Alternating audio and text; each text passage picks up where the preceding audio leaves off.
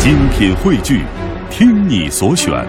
中国广播。radio.cn。各大应用市场均可下载。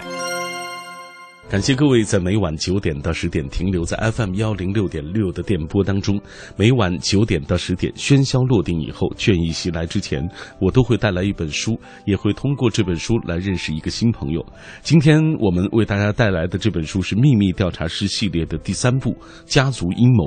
呃，写这本书的永成也是。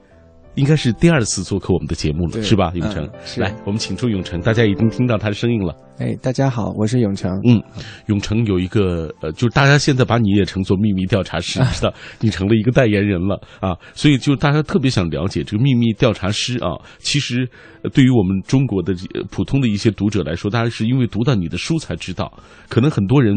他如果没有看到过书的话，大家还不知道这个行业哎，给大家讲讲这个行业。好的，呃，这个行业其实有很多的读者朋友啊，在这个小系列小说呃出版之后，都一直在问我一个问题。一般第一个问题就是这个行业是真的存在吗？还是嗯臆臆造的？其实是真的存在的。这个商业调查的行业大概有存在了四十多年了。嗯最早的时候是在七十年代华尔街产生的这个行业，因为那个时候呢，在美国呢有非常多的恶意并购的情况。嗯然后这种恶意并购的情况呢，就致使这个买家和就是投资方和被投资方都不清楚到底是对方的背景是什么，是谁想来投资我，嗯他的目的是什么。那这个时候他就特别希望能够通过一些呃方式来调查一下对方真正的背景。但那个时候在纽约呢，在在美国呢，他这个没有商业调查这个行业，有的都是私人侦探，嗯也也存在了几百年了。那他们只好去找私人侦探，嗯但是私人侦探其实没有没办法真的特别高效的完成他们的工作，嗯因为私人侦探以前可能是集中在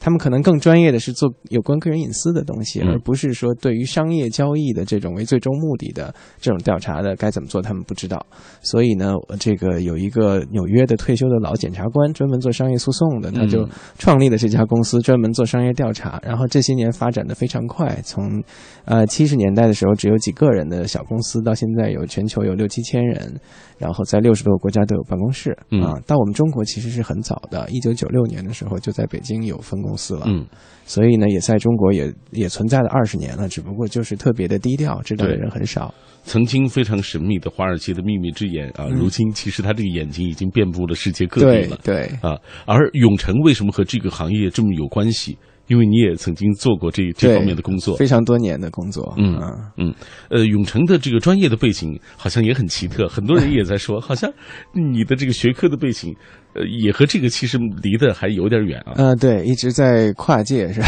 啊，对，对我，我同学都说我有点穿越。我其实是学机械工程的，以前在清华的时候嗯啊，九十年代是学机械工程，嗯后来出出国以后也是顺着这条路子去搞的自动控制机器人儿，在硅谷也做过四五年的工程师，就全部都是自控方面的。嗯后来呢，就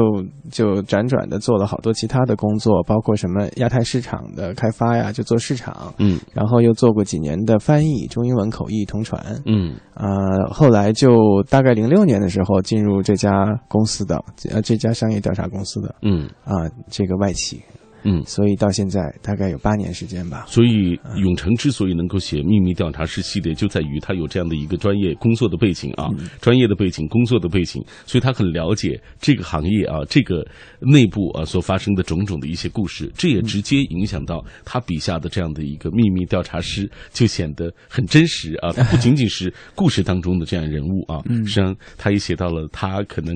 我想一定会写到你自己的那个有一些案例，你可能也会延伸到，啊对对对，其实我觉得，呃，最重要的就是，呃呃，这个工作可能最好的地方就是给了我很多的素材，让我能够了解到这个这个在商业社会。啊，这特别是以商业交易为主的这个当前中国的这种环境下面的好多幕后的故事，嗯。当然，我要是我肯定不能直接把案例写在书上，那样的话也没那么有意思啊。另外就是你也有保密协议，你也不能去透露你做过的那些案子，但你可以把那些案例里最有意思的、嗯。呃最好玩的那些点拿出来当素材，把它组装成一个大的完整的故事啊。我每一本这这三本小说每一本都是这样组装出来的，嗯。而且三本书本身有一个联系，它嗯。其实也是贯穿下来的故事。嗯，你说到三本，再给大家回顾一下，就是黄雀、对。卧底、对，呃，然后家族阴谋啊，就是今天我们介绍的家族阴谋啊。对呃，其实现在永城的小说不仅仅是小说热销，现在这个所谓小说的这个版权啊，据说也卖得很好啊。嗯在接下来我们这一个小时的访谈当中，我们会陆陆续续的为大家来介绍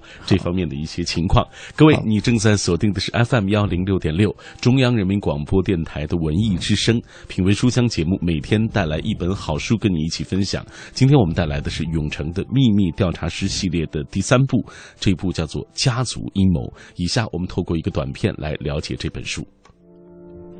秘密调查师说的不仅仅是作家永成笔下的人物，这个称谓也代表着一个神秘的职业。尽管鲜为人知，这一职业却已悄然存在了四十多年。在其发源地世界经济金融中心的纽约，银行家、企业家和公司高管们曾送给他一个神秘的名字——华尔街的秘密之眼。四十年后，这些眼睛已经遍布全球，被业内人士誉为 CBD 里的福尔摩斯。作家永成七年前加入该领域的全球创始者及最顶尖公司，区区数年间由普通分析师晋升为该企业中国区副执行董事，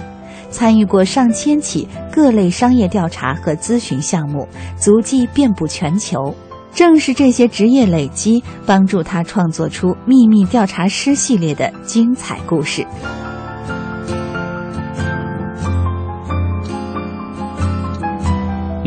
我们刚刚透过这个短片，也基本上了解了秘密调查师这个行业在国内的发展的一些情况，以及永成啊他所从事的这方面的一些相关的工作。呃，永成，接下来咱们就打开这本书，来为大家介绍一下你的秘密调查师系列的第三部《家族阴谋》啊，来讲一讲他的故事。呃，我觉得可能应该先给大家那个稍微提示一下，前面两本书讲了什么。嗯第一部《黄雀》呢，讲的是这样的一个故事，就是一个呃很漂亮的一个美国留美的女博士，她回到中国来找工作。嗯，回来的原因可能是因为她不太满足于在美国这种躺在就是呃嫁了一个比较有钱的老公，然后就安于现状的这种生活。她想自己开创一些有关自己的事业。回国之后呢，就遇到了一个很神秘的一个也也非常强大的这么一个一个一个男的啊，嗯这个男的是一个秘密是一个调查公司的一个高管，嗯，这个男的就很主动把他招聘到公司里来，而且给他很大的帮助，让他很快速的就成长为了一个特别特别厉害的一个。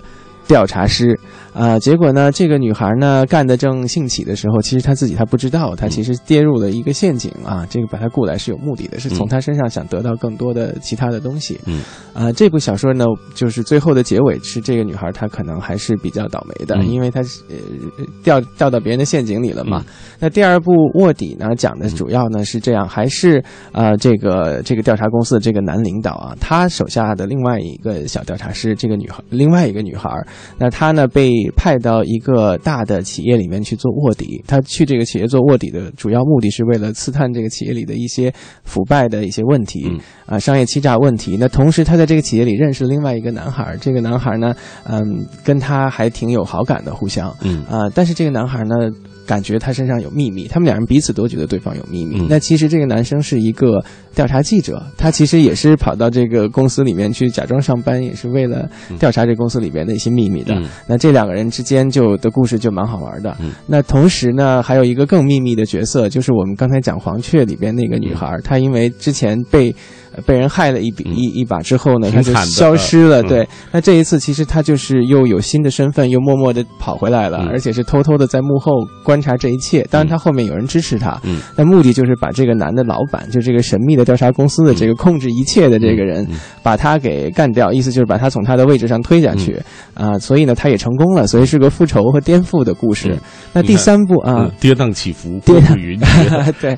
就是 就是讲故事。然后第三部呢，其实就我是其实是一个前传嗯，它是这两个后面两个故事的之前的事情。我是把这个幕后的这个神秘的这个调查公司的男老板，就是一开始操控一切，很 很冷血的操控一切，最后又被人家给推翻了的这个人。嗯我把他拿到幕前来，我把他作为这个小说的男主角。嗯，我主要是为了让呃描写他怎么会变成今天那么强大的一个我们叫调查大师或者调查专家。他之前是一个什么样的人？啊，他到底怎么才能呃，是不是说一个表面强大的人以前也一定很强大？主要是讲他的。当然，这中间也有几个很有意思的案子去穿在一起，把这个故事讲出来。嗯啊，比如说中间有一个很那个，一开篇的时候就是在日本，在东京，他有一个嗯，这是他们自己公司内部的斗争。是啊，然后另外呢，就是因为这个这个男主角他其实一直是想篡权的，他想要到那个公司更高的位置去，想把他的上面压制他的老板给弄掉，所以他有一个在在搞这个斗争。嗯那另外呢，就是还有一些比较离奇的发生东发生在东莞的那个失窃案。嗯啊，这以这个为背景，但是这个这个神秘的这个调查师，他去东莞调查的时候，其实是非常，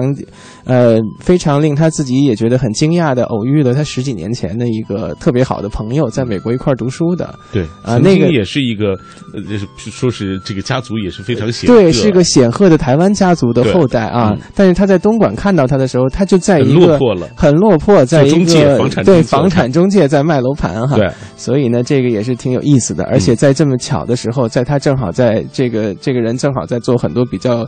关键的事情的时候出现，所以呢，他也不知道这是个阴谋啊，还是还是那个巧合。嗯嗯所以时时处处我们都能看到这个这本书的一些巧妙的一些构思啊，这就是来自永城的呃所谓调秘密调查师的三部曲啊。今天我们介绍的是《家族阴谋》，是第三部。呃，那我们在节目进行的过程当中，也是有一个互动话题啊，很多朋友也在说他们读过的这些商战小说，那我们也可以同步来看一看大家的留言。比如说记忆长歌，他说有人说商场如战场，江湖风波恶，也有人说这个所谓商战学问大，人性善恶在其中。有一类商战小说是和职场挂钩的啊，嗯讲的是办公室的那些事儿，勾心斗角谋上位，励志加言情，比如说杜拉拉就这种性质的啊。还有的就是重在自曝，所谓黑幕、潜规则、昭示本源真乱啊，比如说像操盘，还有圈子、圈套等等这样的书。对当然，在商战小说中各取所需吧，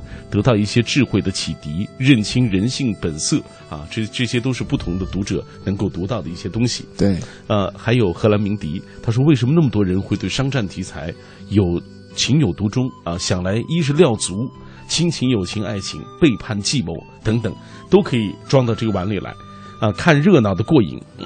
充分的打发休闲时光；看本道想学以致用的，也不会空手而归。第二是情节设置背景都与现代都市人的生活有关联，虽然不免有的戏剧化，但是他们的故事或许也是你的故事啊。像之前我们也曾经介绍的多部作品啊，大家都在这样的划分啊，这应该是属于商战小说的类型、啊。但是我觉得，说实话，把《秘密调查师》如果简单的归为一类商战小说，我觉得还有一点这个有一点儿虚了。我始终觉得它不是那种。所谓白领之间的小打小闹，嗯。他说的还是就是高层之间的这种呃波诡云谲的这种嗯碰、碰撞啊，对，特别是我觉得啊、其实这个有个小故事哈、就是我刚刚开始零六年加入这家公司的时候，我当时的目的很单纯，因为那时候做了三年的同声传译，嗯。同声传译这工作可能大家也也会有点了解，就是呃一个工作压力很大，但是不需要干很多次啊，嗯。一个一个月可能干三四次能挣很多钱了。嗯。但是我那个时候因为一直也在想创作故事，也一直在写小说，我就发现我没什么东西好写的，我觉得我自己很严重的脱离普通人的生活。嗯特别是从美国回来就在干这个，就本来就不了解，就不了解发已经发展的很快的中国了，嗯就脱节了，然后还干了一个跟社会更脱节的工作，所以我就说我去找一个白领的工作吧，嗯我这样可以知道职场是怎么样，我知道普通人每天上班下班、嗯他们都关心什么。嗯，而且也能够补充你这个所谓写小说的对对对，就是寻找小小，就是为了寻找写小说的素材。嗯然后呢，有猎头公司找我说，这这么一家公司非常需要了解中美的文化的，英文也很好的，就这么点简单的要求。我说那我应该可以，我就是嗯能胜任，我就去了。结果工作以后才发现，其实这工作特别有意思，它其实是对这个呃呃大企业和企业的领导人的，嗯他们的背景其实是做一些调查，而且哦主要是想去发掘那些你可能一般的时候、一般的情况下不会被人掌握的那些事情，因为这些事情可能都会给未来的投资者带来风险。嗯啊，所以呢，就呃，我就觉得这工作不管是从他的手法上啊，还是发现的那些事情上，都特别有意思。你比如说，好多成功的大企业家哈，我们都会做到，因为一般来说，像银行会对这种项目，呃，雇佣我们这样的公司做投资的话，都是项目经费那个非常高的，可能几千万美金起的。嗯，那这种大的企业，你都有经常会找到他们企业家自己写的成功学的书，就是成功励志的那种书。嗯，我们可能开始项目时候，我都会去弄一本来，我先看，但我看不是为了把它翻译成英文写到报告里。对，大致要了解一下。对我了解的就是他跟他发生关系的那些人呐、嗯嗯那些公司啊、企业啊、时间点啊，嗯我知道这些，我再开始调查，最后得出来的结果往往就是那个写出来的报告，呃，如果跟这本成功书放在一起，那就特别有意思，那这这完全就是两回事儿。啊、所以我觉得我最大的财富，这个工作给我的就是不只不仅知道了普通人生上班下班的这个这些想要操心的事儿，另外就是中国最近的这十几二十年，这个呃经济飞速发展之后啊，好多这个财富聚集的这个背后的一些故事，我觉得这嗯对所有的作者来说都是特别珍贵的嗯。素材。OK，接下来我们要这个通过一个短片具体的了解一下永城啊。很多人都说，我今天在网网上看到有人评价你说你是一个很传奇的，呃，经历颇为传奇和神秘的人。到底发生了什么？来听一下下面这个短片。作者永成，作家、机器人工程师、资深商业背景调查师、注册反欺诈调查师，曾获全美工程类最优毕业生殊荣，持全奖进入斯坦福大学，主攻自动控制和人工智能，研究仿生学智能军用机器人的开发和大规模生产。毕业后就职于硅谷高科技公司，后从事投资风险管理、企业背景尽职调查及商业反欺诈调查类工作。永成创作的小说多以其自身丰富的商业调查及国际化经历为背景，既富有奔放的想象力和细腻的感情，同时具备理工专业特有的严谨和逻辑。夜色阑珊，品味书香，对话自己。感谢各位继续停留在小马的声音世界当中，品味书香。今晚我带来的是《秘密调查师》系列的第三部作品《家族阴谋》。今晚我请到了这本书的作者永成走进我们的直播室，跟各位一起来分享。那在我们节目进行的过程当中，很多朋友也在跟我们一起来聊一聊他们所读过的一些商战小说啊，大家也在努力的头脑风暴，我看彼此聊得还挺热烈啊。呃，来，我们接下来也呃读一读大家的留言。有人问了一个问题，说，呃，看到有一些相关的报道说，您的这个所谓秘密调查师系列现在是售出了呃所谓影视的版权对这方面情况你给我们介绍一下。呃，其实是第一部小说《黄雀》写完了之后，两年前的时候，就博纳影业就把这个小说的影视改编权买走了，嗯而且他当时还问我说，能不能够以后会不会写出更多的作品，因为他们很想要系列的电影产品出来。那我就提供了他一些大纲，所以那时候他就一共就买买买掉了六部作品的影视改编权。嗯，那我到现在其实刚刚完成到第，就是您讲的第三部，嗯后面还有好几部要写的。嗯，所以也就是呃说现在您已经欠上账了，对，欠了好几年账了。对，呃这个过程大概要呃很漫长。呃，其实按照合约来说，应该是蛮快的，应该是明年后年，呃，最晚后年就应该都写完的。哇，啊、但是我可能还是没办法写那么快，因为要想把它质量保证，每一本都有它所它的新意哈嗯和不一样的地方的话，肯定还是要好好动脑筋的。那你现在压力挺大。嗯，压力蛮大，不过还好，就是博纳他们也特别的谨慎，他们嗯其实对第一部电影的那个考虑的非常多，也希望第一部就能拍出来，就是效果非常好，要不然他后面的系列电影不是也不是很好做嘛。嗯，所以呢，也准备了有两年的时间了。他这个两年的准备时间也让我觉得喘了一口气儿，就是嗯不会逼我逼得那么紧。后面的作品，那你会加入到这个所谓编剧的这个行列吗？呃，其实我现在有拿到剧本，就是第一部的《黄雀》的剧本，也是是那个中中影的一位老师写的。嗯，那他这嗯、他这个剧本写完了以后是初稿，可能电影公司希望我看一看，就是也参与一下修改的意见。呃，那个有一些地方怎么样把它润色的更好，嗯所以我们也在做这个工作。嗯，那也有人在想，就是说，好像作为一个比如说写小说的啊，他和写剧本这种文本其实是不一样的啊。对。可能你这个你这个角色的转换，你觉得他很容易吗？呃，其实因为我现在有呃，本身我这个秘密调查师的这个剧本的这个参与这个意见，倒是我觉得还比较轻松。嗯因为本来就是我特别熟悉的故事，也是我最有感觉的故事，所以呢，在他们觉得过桥啊或者哪些地方不容易做的修改的时候，我是比较能够提很很方便能提出意见。嗯因为我现在手头上也有其他的一两个电影编剧的工作在完成，那个不是这个系列的，是其他的作品。我的确发现这个转换很难。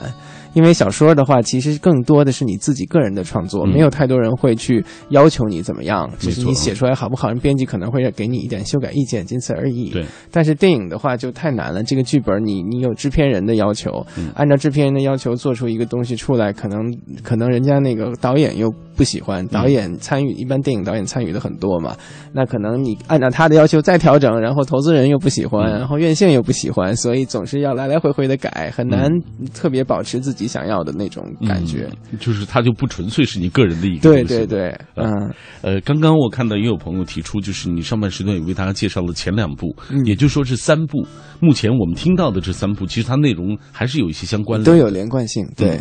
就未来的这几部也是这也样，应该会有连贯性，嗯对，嗯。就它一定会成为一个系列的对，对对，嗯你这样才有意思嘛。嗯，好。那品味书香，我们今天为大家介绍的就是《秘密调查师》系列的第三部作品《家族阴谋》。在上半时段，其实永成也为大家简单的介绍了这一本啊，他的一个相关的一个故事，呃，介绍了这几位主人公，呃，他其实是算是《秘密调查师》的一个前传，对呃，甚至是发生在黄雀之前的对对这个故事，嗯就是黄雀当中的那个老板啊，嗯，他的一个成长史。对对对。来给大家讲讲一讲这个这个人物啊，Steve，对，其实 Steve 这个人物，我想读过这个系列的呃读者都会对他印象非常深刻。虽然前两部的他的戏份并不重，总是藏在仿佛有一层面纱，藏在一个帘子后面，但是但是令人印象深刻，因为他特别的冷峻。特别的沉着，嗯，而且呢是一个不露声色的一个人，但是特别的聪明，然后呃把所有的事情、所有人都能够把控在他的手心儿，啊、任何就是有点像这个真的像诸葛亮一样，就是一切事情都能够事先有所预料，而且能够操控它的走向，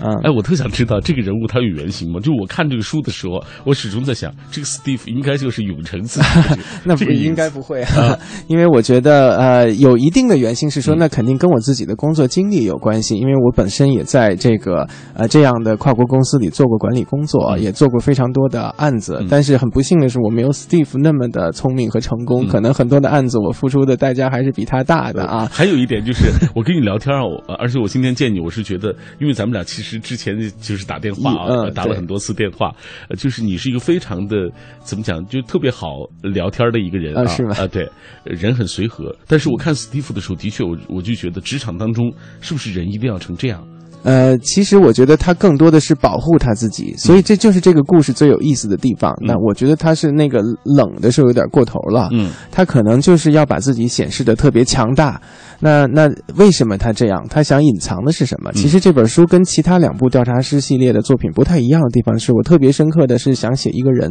我想写一个人他的成长和他啊、呃在你后后天看到的他的样子，嗯他之前有什么先天的原因导致这个样子？呃，因为我发现其实我自己个人也遇到过很多特别强大的人，不管是在职场还是在商界还是在其他的地方。那这些强大的人，如果你能够特别深入的了的了解他，其实他的这个。呃，生命里总有特别脆弱的地方，嗯特别特别脆弱的，甚至像婴儿一样的那种地方啊，他可能就是特别的希望去掩掩盖这些地方，反而表现出来了比所有人都强大的外表。嗯啊、我其实是特别想要写这样的一个人物，想让大家看到他的多面性是啊、嗯。看到他的本质。表面上神秘冷血啊，不动感情的史蒂夫啊，他努力多年来努力建设自己的形象，就是这样一个形象。但是实际上，在他的背后也发生了很多故事。对呃，包括有亲情的，有爱情的，有友情的，对然后有巨大利益的这种考量。，对，哎，所以这个这个人物处在这样一个漩涡当中，就特别有戏。对对对，诶，特别是前两部作品，其实你一定会觉得 Steve 这个人很阴险，然后特别自私，可能他就是为了达到他的目的，是不惜牺牲不别人择手段啊。嗯但是第三部的时候，其实我就是想让大家看到的这个 Steve 的的人的本质是说，他为了什么去做这些事情啊？他可能目的不是像大家想象的那么单纯的，我就是为了挣钱，或者我就是为了在公司往上爬。他可能有更多的目的，他可能只不过就是想去保护一个人。啊，所以我觉得这样的这种故事可能能够让大家能够感觉，哎，看一个人的成长史，同时也能看一个人更丰富和更多面、更立体的的的人格。嗯。嗯，有朋友在问，就是永成你自己，就是在职场当中，刚才我说了，你在私底下是一个非常随和的人，但在在职场当中，是不是也要要不得已变成那样一个呃冷峻的这样一个？可可能我们公司的年轻员工们会有这种印象吧？啊，因为他们在公司的环境里看到我，一般都不会觉得我特别和蔼可亲。嗯啊，因为他们他们其实。基本上统一的概念就是这个领导是挺严肃的，然后不苟言笑，不太跟大家，呃打打闹闹啊，或者是一块儿出去吃饭的机会都挺少的。一般一一般来说，只有只有公司的这种重要的场合需要公司请客的时候，我就会带大家出去吃饭。平时中午饭什么一般都不跟员工在一起，所以他们对我的确有有有点跟这个平时生活里印象不太一样的，嗯 嗯。这个是你刻意的吧？呃，其实也不是，其实是我多年的工作经验中形成的。因为我刚刚加入这个公司，零六年的时候，我是挺随和的。当然那时候我也是普通员工，是最基础的一个呃分析师啊，跟同事的关系都非常融洽。但是我后来呢，当那个有一定的管理职责之后，我会发现说，这个跟呃跟你要管理的人，如果是变成特别亲密的朋友的话，其实不太利于你的管理工作。嗯啊，挺难的，因为大家就会嗯这个情感。啊，对情感，其实这跟在美国做类似的工作挺不一样的，因为在美国是一般同事之间能够把公司分得非常清楚，就是两个人可以像，呃，好兄弟一样下班一块去喝酒或干嘛，但是在上班的时候，就如果一个人是另外一人一个人的领导，就就是有他的微微信，他说的话，另外一个人就一定会执行。但但咱们中国人呢有一个特点，就是特别容易逾越这种界限，就是你跟人一个人如果很亲密的时候，往往对方就一定会逾越这个界限。对，他。就不会觉得你再是他的领导了，就觉得如果是好朋友的话，就是总是应该。能够有所通融的，而且往往会利用这种亲密的关系去证明，哎，我跟这个人，我跟这个老板，我们关系就是好，所以他往往会做一些呃出格的事儿，或者是特别不听话的事儿，为向别的同事表现他跟你的私人关系很好，所以就发现管理是有困难的。嗯，好吧，来，呃，我们刚才通过这个 Steven 啊，也了解了呃这个永成自己的一个呃相关的一些工作，但是这一部在家族阴谋当中还有一个重要的人物就是 Steven。多年未见的这个好朋友阿文，对，失联多年的好朋友，当年意气风发的一个留学生，突然有一天在深圳的街头看到他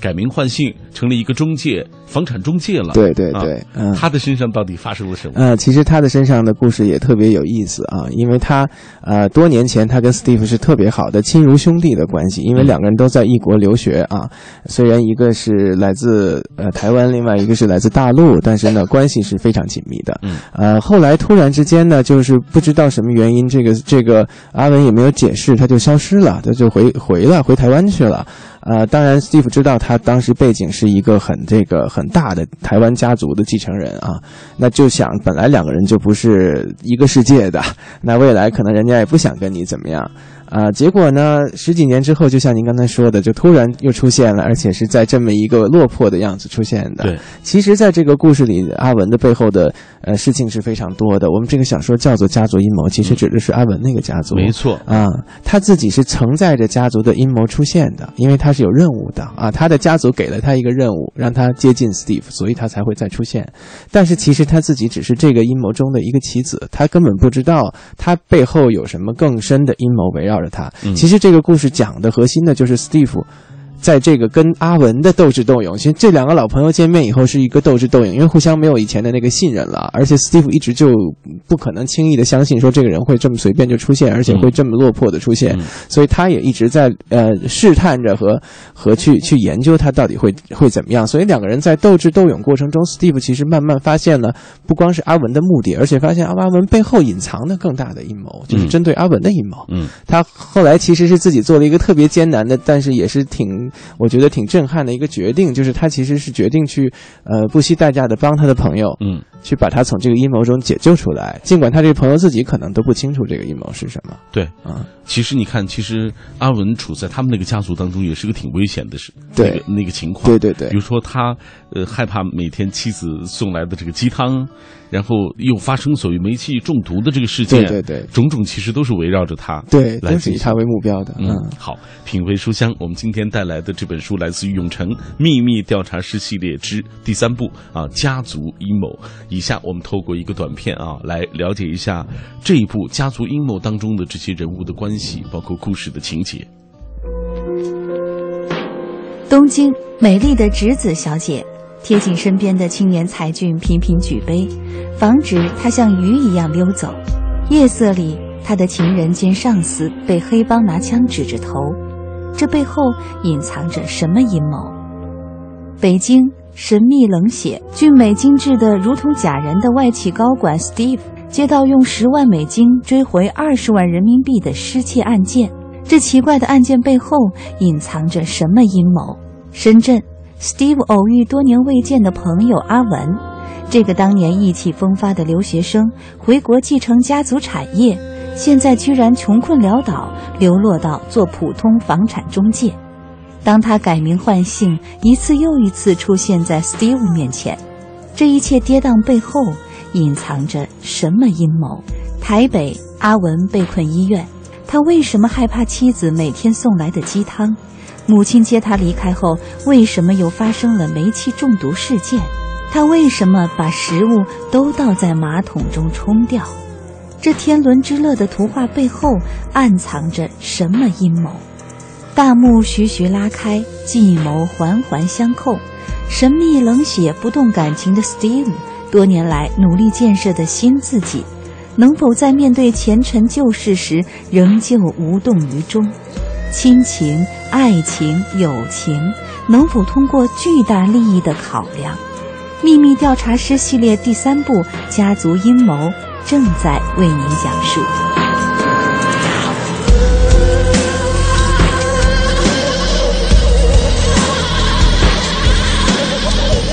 没错，我们正在带来的就是《秘密调查师》系列的第三部《家族阴谋》啊。今天我们特别请到永成走进我们的直播室，跟我们一起来分享他的最新作品。呃，在这本书的封面上，我们就看到香港的著名的作家倪匡啊，哎华语文学大师倪匡，呃，他在上面有一个他自己的评语，他说看了《秘密调查师》系列是绝对的惊艳啊，他有很高的、极高的呃好看小说的创作能力，非同凡响。好久没有看好小说的这个经历了，永成成为超级大作家指日可待啊！你看，倪倪匡先生对您的评价非常高、啊。倪老先生过奖了 啊！啊，哎，有朋友在问接下来的这个创作啊，已经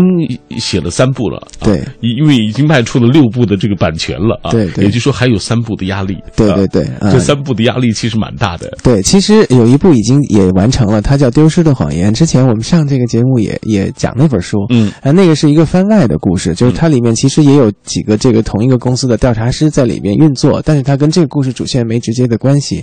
啊，所以我等于就剩两本书要写了啊，嗯但这个负担还好。嗯。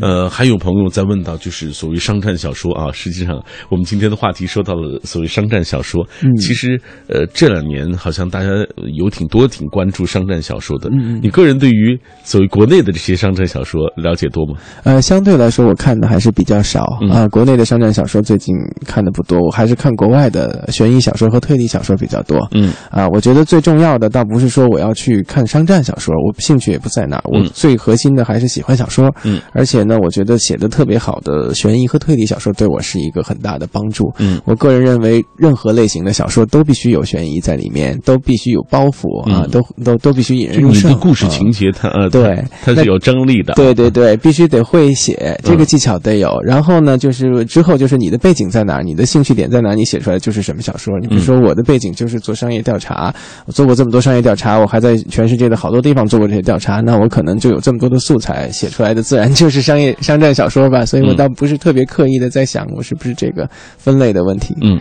还有人对于呃这个所谓工科出身的你写小说啊，蛮蛮有蛮蛮感兴趣的。现在大家觉得这个好像还是写小说这个能力，好像还是需要有一个就是学科的背景做支撑啊。嗯，其实我觉得这个可能是呃很奇妙的一件事情，因为其实我高考的时候那个语文没及格，嗯啊，别的科目都及格，都还不错，就语文没及格，所以当时也也也不知道怎么就上清华了，还是、还是很危险的。没及格还上清华了，对，因为清华幸好不看语文成绩啊。好，啊，对，但是其实我觉得那时候我的问题就是特别不喜欢这种背课文啊，嗯或者是背那些文学常识啊，嗯这方面特别差，所以高高三就放弃了。呃，但还好，我觉得从文学创作角度上来说，我还是特别喜欢小说的。从来就是上学那时候就特别爱看故事，就金庸和古龙，就可能是我上中学的到中学到大学的一切的时间都是这样的故事在围绕着我。啊，后来呢，那个在美国毕业了以后，也是特别的想，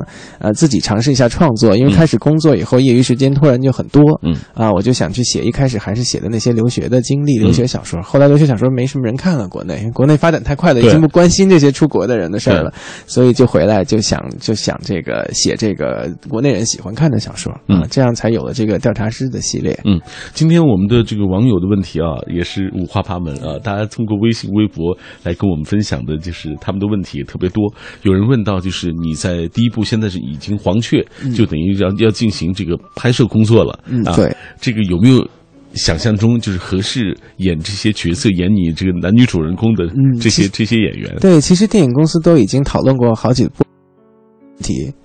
抱歉啊啊，你再说。那个最早的时候，呃，现在其实有有几个人选我已经听到过啊，嗯但是我相信没有最最终确定任何，因为你肯定要先确定了导演才去组这个演员的班子，嗯，导演还没定，但是这个演员的时候，我以前听电影公司跟我讲，我觉得高圆圆很适合，嗯但气质上很适合。那时候其实我还不是太了解高圆圆，后来观察一下，就是查了查她的东西，的确还有那个那个气气质在。那后来的电影公司伯纳又跟我说，他说，呃，你再去看看，你觉得那个谁可不可以？就是周迅可不可以？哦，然后因为那个时候正好周迅开始跟博纳合作了，他有一部那个《窃听风云三》就是跟博纳合作的，啊，然后我们看了一下，我就说周迅其实是太呃机灵了，看着是很很有古灵精怪古灵嗯精怪。你看他，你觉得他就应该是个调查师，就不是那种呃很单纯的那种。我刚才讲的会上当的。不过我们也也觉得，因为周迅的戏很好嘛，所以他可能他什么都能够角色都能够把控主要的这个呃女女主角是在这方面有所考虑。嗯啊呃那个 Steve 是按 Steve 对 Steve 之前影视公司曾说，那个伯纳曾说过，他们嗯一看到那个小说，最深刻的就是立刻想到的就是那个吴彦祖，他觉得他的形象很很好，就是很很冷，也很那个很适合演这种就亦正亦邪啊，对，嗯。所以有有谈到这个，就我嗯。现在我也不知道他们是不是真的在嗯。在去接触他。好吧，啊。听上去是很期待的了。对，嗯，好，品味书香，我们今天为大家介绍的是呃《秘密调查师》系列的第三部《家族阴谋》。今天非常高兴请到永成做客我们的节目啊，跟大家聊了很多，呃，聊这本书的方方面面的情况。对我们也期待着你的更多的作品。啊嗯谢谢赶紧出来，然后上我们的节目，跟各位好呃读者、跟各位听众来见面。那我赶快回家，赶快写。好，今天非常感谢永成，也感谢听众朋友收听我们今天的这期的品味书香。我们明晚再会。最后的这点时间啊，我们再来听一个有关于秘密调查师系列的它相关的内容的一个短片。好，明晚我们再会吧。好。家族阴谋是秘密调查师系列的第三部，在家族阴谋中，核心角色 Steve 是跨国国际调查公司的老总，表面上看起来十分冷峻、不动声色，却能在暗中摆布所有的人，让所有人为他的利益服务。永城的商战小说被业内赞为填补空白，不再是白领阶层的小打小闹，而是高层头脑之间的波涛汹涌。比如悬疑推理大师倪匡就对永城大加赞赏。而自前两部《黄雀》《卧底》推出后，小说版权就被博纳影业买走，目前已经卖出了六部。